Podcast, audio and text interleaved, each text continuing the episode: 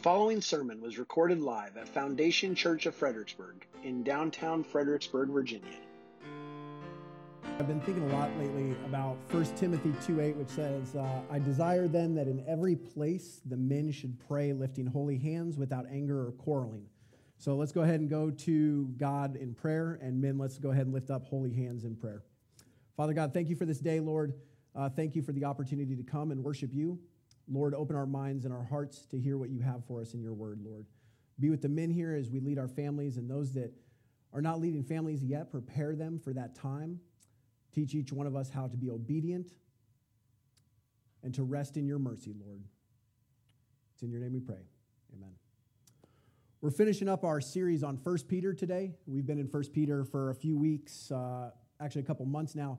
And Peter has called his readers to live in a certain manner. He's given them some guidance as far as how they are uh, to live. The first sermon, we saw that we're primarily not citizens of this world, um, we're citizens of the kingdom of heaven. So, Peter tells us exactly what God expects of us. We've heard words like obedient children, newborn babies, aliens and strangers, we're fellow heirs. Peter's telling us that we have a responsibility in our conduct as representatives of the kingdom of heaven. Wayne Grudem puts it uh, that we are the church here on earth is an embassy of the kingdom of heaven. And each of us as Christians, our membership in that church is kind of like a visa to the kingdom of heaven. So that's kind of what we've been learning at as we go through First Peter. So, in this final passage, we're going to see that Peter has a warning and a charge for his people. Kind of as we close out, this is kind of our last rallying cry of this letter. So, that's what we're going to get into as we close out the book of First Peter. We're going to start in verse 8. Verse 8, the, the first part of the verse Be sober minded, be watchful. Sober minded or clear thought. J.R. Michaels translates it as pay attention wake up. Do we have anyone here that served in the military? If you're familiar with the military, then you have this thing in the military called duty or a sentry. What you do basically is you sit on a post, and your duty on that post is to watch for attacks that are coming. Your job is to remain alert so that the attacks that may come, you can warn people and they can be prepared. That's your job on that post. We actually learned this in boot camp and if you fall asleep on that post, then basically you're trained in how dangerous that can be because attacks can come in and you're not watching, you're not alert to what's going on. So that's what this first verse is telling us that we need to remain alert. Well, what are we to remain clear minded or alert from? The first one, as we've heard throughout this series, is suffering. Now, this could be perceived suffering or this can be real suffering because there are both kinds if you think about it oftentimes we'll talk about the fact that we're suffering and we're not necessarily suffering. We think we're suffering, but it's kind of a perceived suffering. Or it could be real suffering. You could be in the midst of actual real suffering. But we can't allow that to cloud our judgment or allow us to become unalert because we're so focused on that suffering, whether it's perceived or real, either way. We can't become uh, distracted by that suffering. The second one's anxiety. This has a way of really being able to distract you from what's going on. You get anxious about things, you get to the point that you're focusing on those nonstop, and it makes it really hard to focus on the things that are going on around you. You get so absorbed by this anxiety that you can't see the things that are around you. The third one is sin this is a really, really easy way to get distracted and not see what's going on around you. Is you get it in your sin, and you can even justify your sin like, oh, well, I'm not hurting anyone. This is just me. This is me being happy. God wants me to be happy. We've all heard those excuses, but these are ways that can distract us and get us to break our ability to stay alert. So, why is staying alert so important? Well, it continues in verse 8b. Be watchful. Your adversary, the devil, prowls, prowls around like a roaring lion, seeking someone to devour. Contrary to what the typical evangelical church says today, we do have an enemy. Satan is out there. He does want to see Christians fall, he does want to destroy Christians. He wants to destroy people in general. If he can keep you out of relationship with God, then Satan sees that as a win. And the average church today doesn't want to admit that. They don't want to talk about the evil that's out there. But we do have an enemy that is trying to destroy us. We are at war.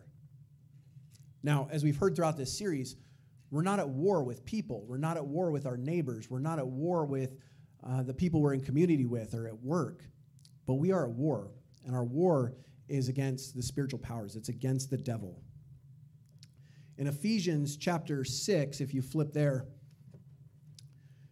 this talks about this. Uh, in verses 10 through 12, it says, Finally, be strong in the Lord and in the strength of his might. Put on the whole armor of God that you may be able to stand against the schemes of the devil. So, this is a military style picture. Put on the full armor of God so that you can stand against the devil. This is that, that imagery we're talking about, this battle that we're in. Don't be fooled into thinking that there isn't danger around us. There is danger around every corner, and it is super, super easy to fall into that danger, to fall into things that at the time don't even seem that bad, but can get us off the path. It continues in uh, verses 13 and on. Therefore, take up the whole armor of God that you may be able to withstand the evil day, and having done all, to stand firm, stand therefore, having fastened on the belt of truth, and having put on the breastplate of righteousness, and as shoes for your feet, having put on the readiness given by the gospel of peace. In all circumstances, take up the shield of faith with which you can extinguish all the flaming darts of the evil one, and take the helmet of salvation and the sword of the Spirit, which is the word of God praying at all times in the Spirit, with all prayer and supplication. To that end, keep alert with all perseverance, making supplication for all the saints, and also for me, that words may be given to me in opening my mouth boldly to proclaim the mystery of the gospel, for which I am an ambassador in chains, that I may declare it boldly as I ought to speak. The picture here is preparing ourselves for battle, preparing ourselves daily for whatever may come at us, whatever attacks we may face, whether that is spiritual or we, we see it at, at work or where whatever it may be, prepare yourself daily with that, that armor. David Watson puts it like this Even amongst Christians who do believe in the devil's existence, there is often a marked blindness about the reality and nature of spiritual warfare and the enemy's tactics we have been tricked into thinking that Satan is no longer a danger, that we don't need to talk about it, that we don't need to be alert. But there is danger there. We have to be alert for those dangers that are around us. Back in 1 Peter, it uses this imagery of a, a prowling lion. The most frequently, lion imagery in the Bible doesn't necessarily refer to Satan. But when you think about this idea of a prowling lion, try to imagine that image about the danger of a lion when it's seeking its prey. Prey oftentimes doesn't even know it's there until it's too late. That's the image that we're looking at here is a prowling lion that we may not even see, but it's crouching, waiting to devour us, waiting for us to slip up, waiting for us to drop our guard so that it can pounce. Don't underestimate the power of Satan. Peter did, and he ended up denying Jesus. He will destroy you if you let him. If you let him. Here's some of Satan's devices temptation to sin. We see this throughout Scripture. It started right with Adam and Eve, it continued on and is trying to tempt Jesus. Satan's tactics don't change, they're the same throughout. But when we aren't paying attention to those tactics and we aren't being aware of those things around us, it's easy to miss the danger that's before us. Here's one that hits home for me making us fear our standing before God. Making us fear our standing before God. How often have, after knowing that you've committed sin, you've started to question things? started to think God's angry. maybe even going as far as questioning your salvation. This is a tactic of Satan to get Christians to fall away, to not be alert, to make them think that they're defeated. Confusing our minds regarding truth. Again, we see this throughout the Bible, right from Genesis 3. Did God really say? We see this so commonly in our culture today, questioning what the Bible says. Does the Bible really say that? These are all Satan's tactics to get Christians to fall away.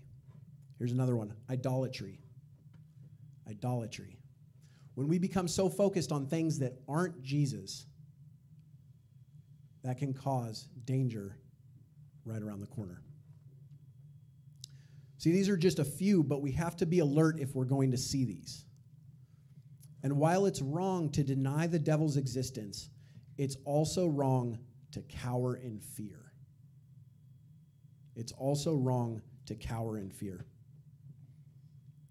Point number two is to resist Satan.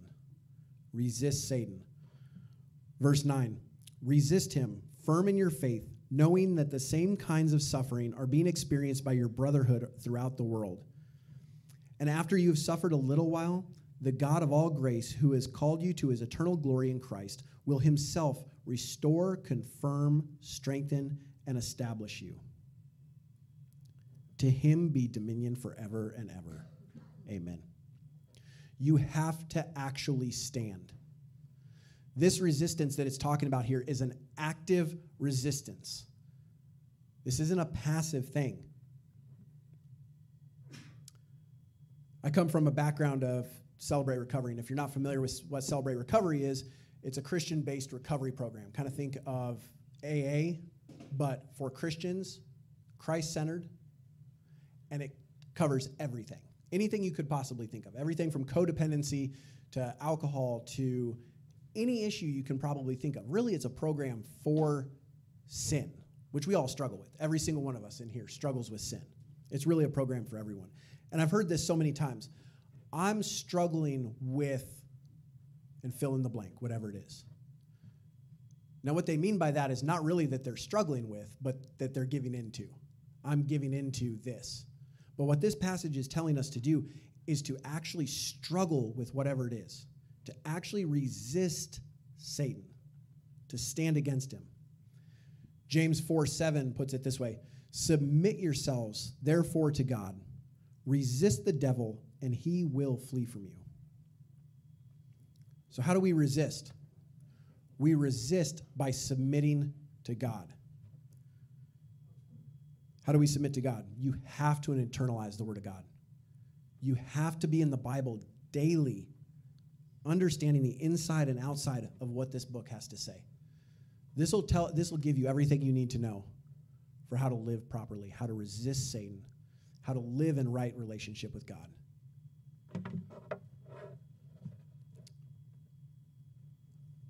I've heard numerous times people say, I don't know what God wants of me. Well, what's your Bible reading and prayer like? Well, I'm not doing those. This is how we know how to resist Satan, how to stand firm in the faith. Verse 9b The same kinds of suffering are being experienced by your brotherhood throughout the world. Be strengthened by community. We're going to talk about community more towards the end of the message here, but no matter what you think, you are not going through whatever it is you're going through alone. You're not. You know, I was just talking about CR a minute ago. One of the things that I love about this ministry is that people can be open and honest about what they're struggling with. Here's my issues. And without fail, every time that happens, there's someone that sits there and says afterwards, I thought I was the only one that struggled with. And they're encouraged and they're strengthened by fellow brothers and sisters that are willing to say, You're not alone. You are not alone. The same kinds of suffering are being experienced by your brotherhood throughout the world. You are not alone in whatever you're going through. Are you truly in Christian community? Think about these. Answer these questions for yourself. Do you have people you can turn to? If you're struggling with something or going through something, do you have people that you can turn to right now and say, I'm struggling with this? And you know that they'll lift you up. You know that they'll encourage you. Do you have people that you can confess to and trust that confession? Do you have these people? Who are you praying for? Or better yet, who's praying for you? Christian community is so key. We're going to talk about this more here in a second. Hold out for victory. Hold out for victory. And after you have suffered a little while, the God of all grace, who has called you to his eternal glory in Christ, will himself restore, confirm, strengthen, and establish you. Here's the good news ultimate victory has already been won, it's already done. Jesus won it on the cross. No matter what you're going through, you have victory already. Now, I'm not saying that there's not suffering, there's not things that we'll go through on this, this earth, but suffering is temporary. And even while, this is, this is hard to understand, but even while it's still going on, we can celebrate the ultimate victory in Christ. We can celebrate that victory. You have eternal glory waiting. What does eternal mean? It means eternal. Our glory that has already been won by Christ will never pass away. We can rest in that. Even when we fall, even when we fail, even when things are hard and it seems like the world is out to get us, we can rest in the victory of Christ that has already been won for us. How reassuring is that to know? It's possible that you may be here today and maybe you don't have that reassurance. Maybe you don't have that relationship with Jesus. You don't have that victory that you can rest in. God wants to call you into that victory. He wants you to begin a relationship with Him.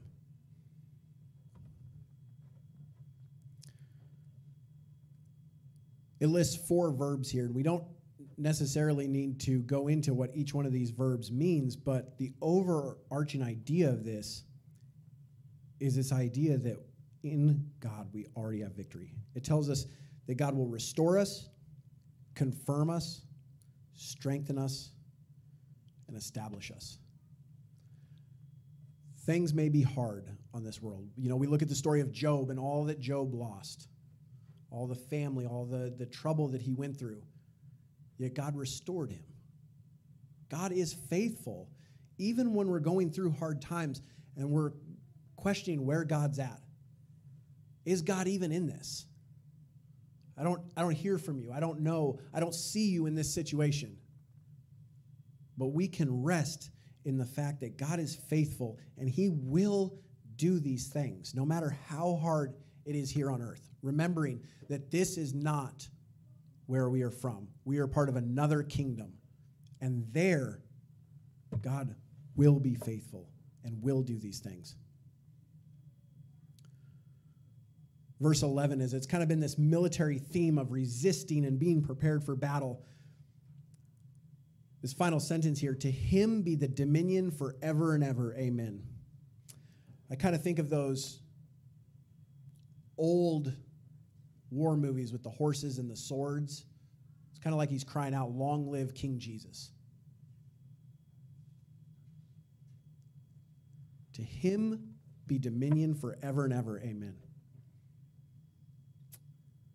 let us never lose focus on Jesus. Let us never get distracted on the victory that we have. That's what this is saying. Be sober minded, be watchful, be aware, have eyes open. The devil prowls around like a roaring lion. There's danger, be aware. Resist him firm in your faith, knowing that you're not the only one going through this. To Jesus be dominion forever and ever. Point number three is be rooted in Christian community. Be rooted in Christian community.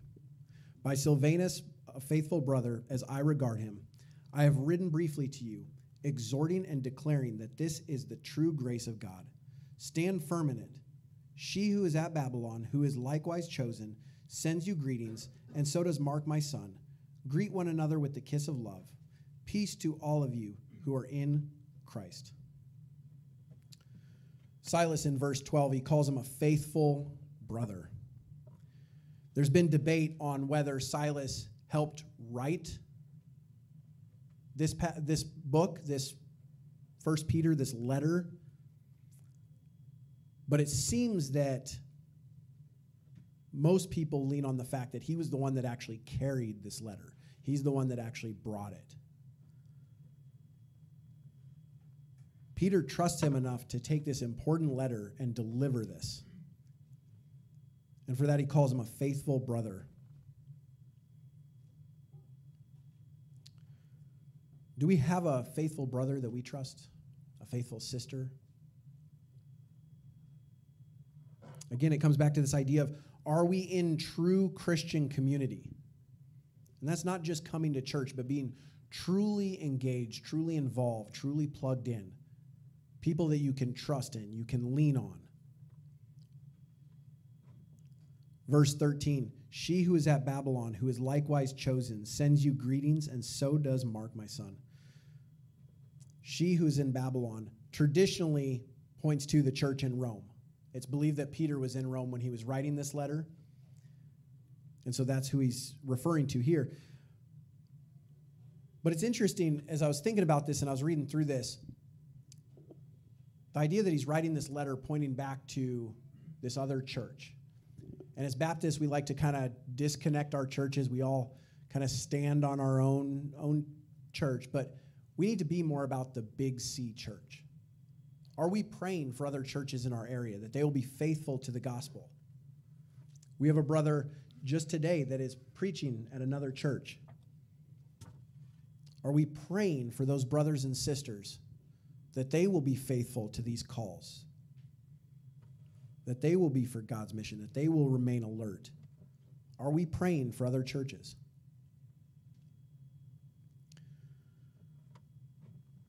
And then he talks about Mark, Mark, my son. This is kind of like Timothy was to Paul, it's a spiritual son. Which brings up the question of who's poured into you in the church? Who have you poured into? Who have you discipled or been discipled by? Who are you pouring into and discipling right now? This is the idea of Christian community that we're seeing, that we will be plugged in and engaged with each other because that's how we grow. That's why what we do here is so important to gather and encourage each other and grow. Verse 14 greet one another with the kiss of love. Now, this is a genuine greeting of affection. This isn't the idea of that we should still be doing this today. Please don't come kiss me after service. But a genuine greeting of affection. And just to be real here, most of our handshakes are probably not that. A handshake is a distant kind of business transaction. And most of us in, in our society and culture, we just do it without thinking. You just shake hands. I think a more representative idea of this would be a holy hug, a genuine greeting that you're glad to see someone. Greet one another with the kiss of love. Greet one another genuinely with affection for that person, that you are glad to see them. God wants you to be a part of a Christian community. Because it's through that community that we are encouraged, we're lifted up, we grow, and through that community, we're able to stand firm in the faith, resist Satan, trust in God, and be alert. That's my call to you today. Real down and dirty, real simple keep alert, resist Satan, and be in community with other brothers and sisters. Let's pray. Father God, thank you for this encouragement, Lord. It's so easy in a busy world to get distracted by things that are going on around us, to lose our focus on community, to not be alert. Father, thank you for this encouragement that Peter wrote 2,000 years ago that we're still today being challenged by. Lord, let us internalize these things as we go about our week. Where we have lost our alertness, let us become alert. Let us realize that there are dangers around. But let us ultimately, realize that you've already won the victory for us. And in that, we can rest. Lord, if there's someone here that doesn't have that victory, Father, be with them, encourage them, call them into relationship with you. Father, if we've disconnected from community,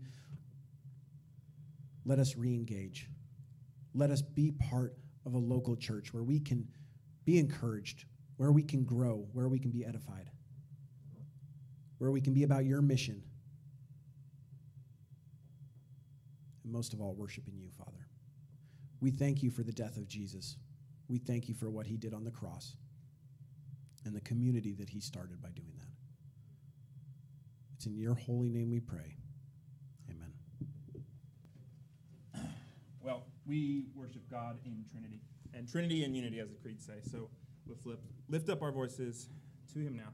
All sermons are released under a Creative Commons, non commercial, no derivative 3.0 license. If you would like to learn more or listen to past sermons, please visit us at foundationfxbg.com.